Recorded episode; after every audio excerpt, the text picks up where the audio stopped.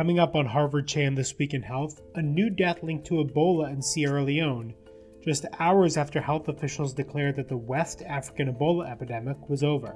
Plus, a new twist in the battle to finally eradicate polio. And helping kids eat healthier, the new guide that encourages children to make good choices and stay active.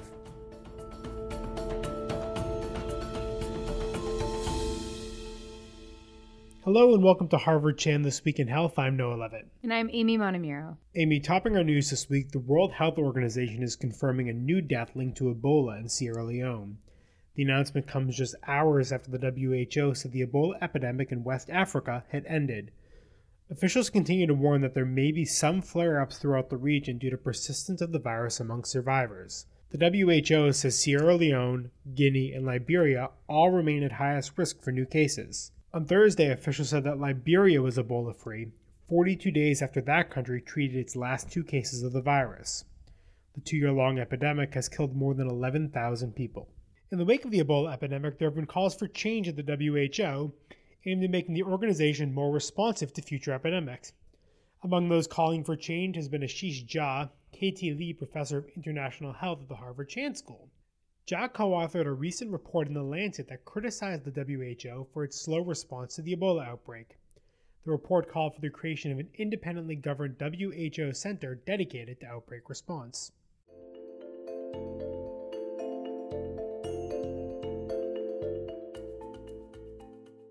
Health officials in the U.S. this week are weighing whether they should warn pregnant women not to travel to Brazil and other Latin American and Caribbean countries. This comes amid growing concerns surrounding the mosquito borne Zika virus, which has been linked to brain damage in newborn babies. According to the New York Times, the virus first appeared in South America in May. It often causes mild rashes and fevers, but pregnant women who contract the disease appear more likely to have children with small heads and damaged brains, a condition called microcephaly. Local transmission of the virus has been found in a total of 14 countries, including Brazil, which is dealing with a surge in newborns with microcephaly. There have been only a few isolated cases in the US, all people who had recently traveled overseas. There's currently no vaccine for Zika virus, but officials at the National Institutes of Health say they are working on one.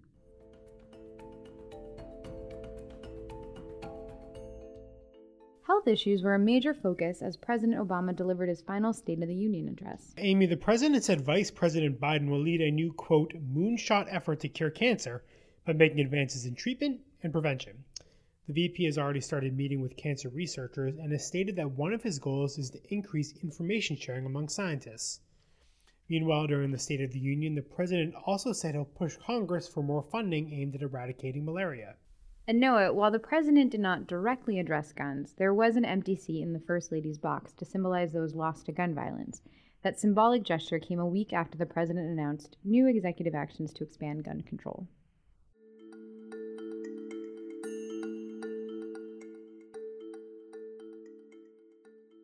A U.S. panel has finalized controversial breast cancer screening recommendations for women. According to the Washington Post, the Preventive Services Task Force says that women between the ages of 50 and 74 with an average risk of breast cancer should get a routine screening once every two years. And Noah, this is a key recommendation because insurers and government programs often look to these guidelines when deciding what preventative services will be covered. But that screening recommendation is at odds with other medical organizations. That's right, Amy. For example, the American Congress of Obstetricians and Gynecologists recommends that regular screenings begin at age 40. And the American Cancer Society calls for screenings to start yearly at age 45 and then move to every two years once a woman turns 55. Now, Congress has even endorsed these earlier screening guidelines and has taken action ensuring that women in their 40s will still be able to get annual mammograms at no cost. Now, it's important to note the debate over screening only applies to women with an average risk not those who have specific genes or family history that puts them at a higher risk, or women who may have symptoms such as a lump. As always, if you have questions, discuss them with your doctor or healthcare provider.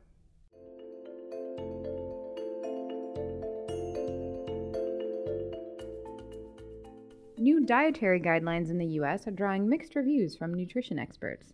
Amy, those new guidelines recommend limits on added sugars, sodium, and saturated fats in our diet, while lifting a cap on total fat. Instead, the recommendation is to add healthy fats into your diet. Also important is an emphasis on diets that are rich in fruits, vegetables, and whole grains. But experts here at the Harvard Chan School say there are some troubling omissions. Walter Willett, chair of the school's nutrition department, says that the new guidelines strayed from key recommendations that scientists made, including specific advice to cut back on red meat and sugary beverages. Amid this debate over the new dietary guidelines, Willett and the Harvard Chan School have launched a new effort aimed at helping kids eat healthy. The new visual guide called the Kids Healthy Eating Plate will help kids, parents, and teachers identify good food choices while also emphasizing the importance of physical activity. We spoke with Willett about some of the key recommendations. He said this plate provides more information than guidelines from the U.S. Department of Agriculture. For example, the uh, USDA plate says grains. Well, uh, the whole difference is uh, whether it's whole grains or refined grains. Uh, refined grains are stripped of most of the minerals and vitamins and fiber that naturally come with grains. So we've just made the simple modification of saying whole grains instead of refined grains. And too many refined grains actually lead to more weight gain and diabetes. If we move on to the USDA protein section, that says just protein. And it makes a big difference which kinds of protein packages we consume. Uh, lots of evidence show that a high consumption of red meat and especially processed meat like bacon and hot dogs and bologna, uh, those foods lead to more weight gain, more diabetes in the long run, more heart attacks. Uh, even though we think of those as adult diseases, we see diabetes uh, starting even in childhood uh, these days.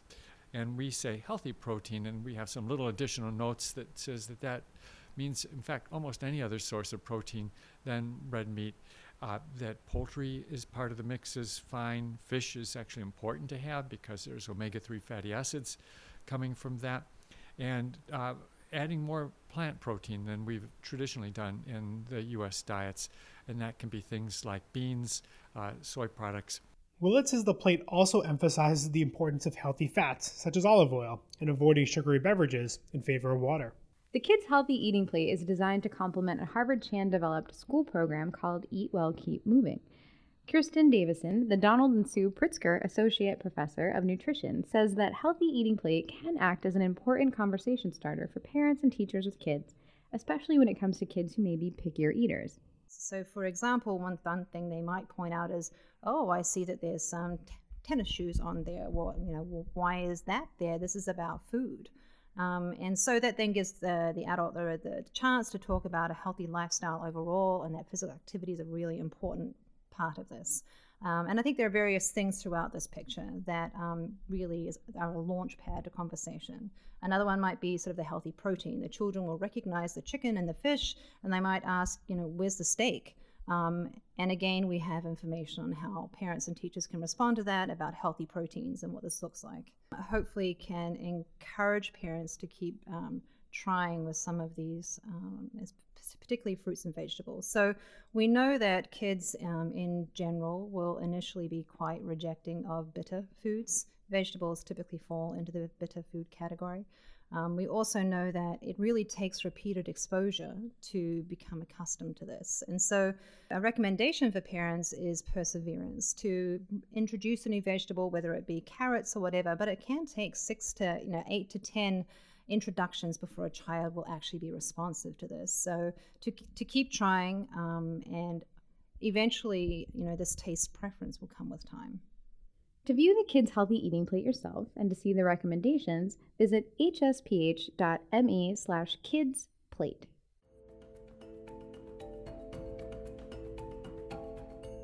Finally, in this episode, there's an interesting twist in the battle to eradicate polio.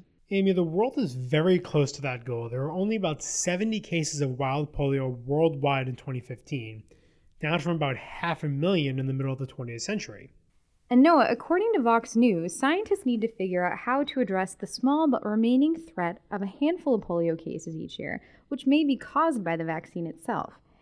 26 cases last year were linked to the vaccine. So, for some background, there are two types of immunization that children receive an oral vaccine and an injected vaccine.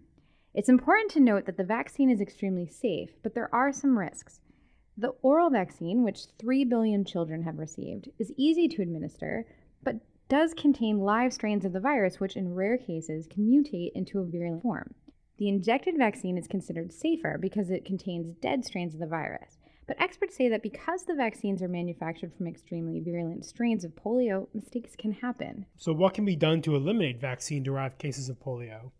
One step may simply be replacing oral vaccines with injected vaccines, something that WHO intends to do, and something that the US did back in the year 2000.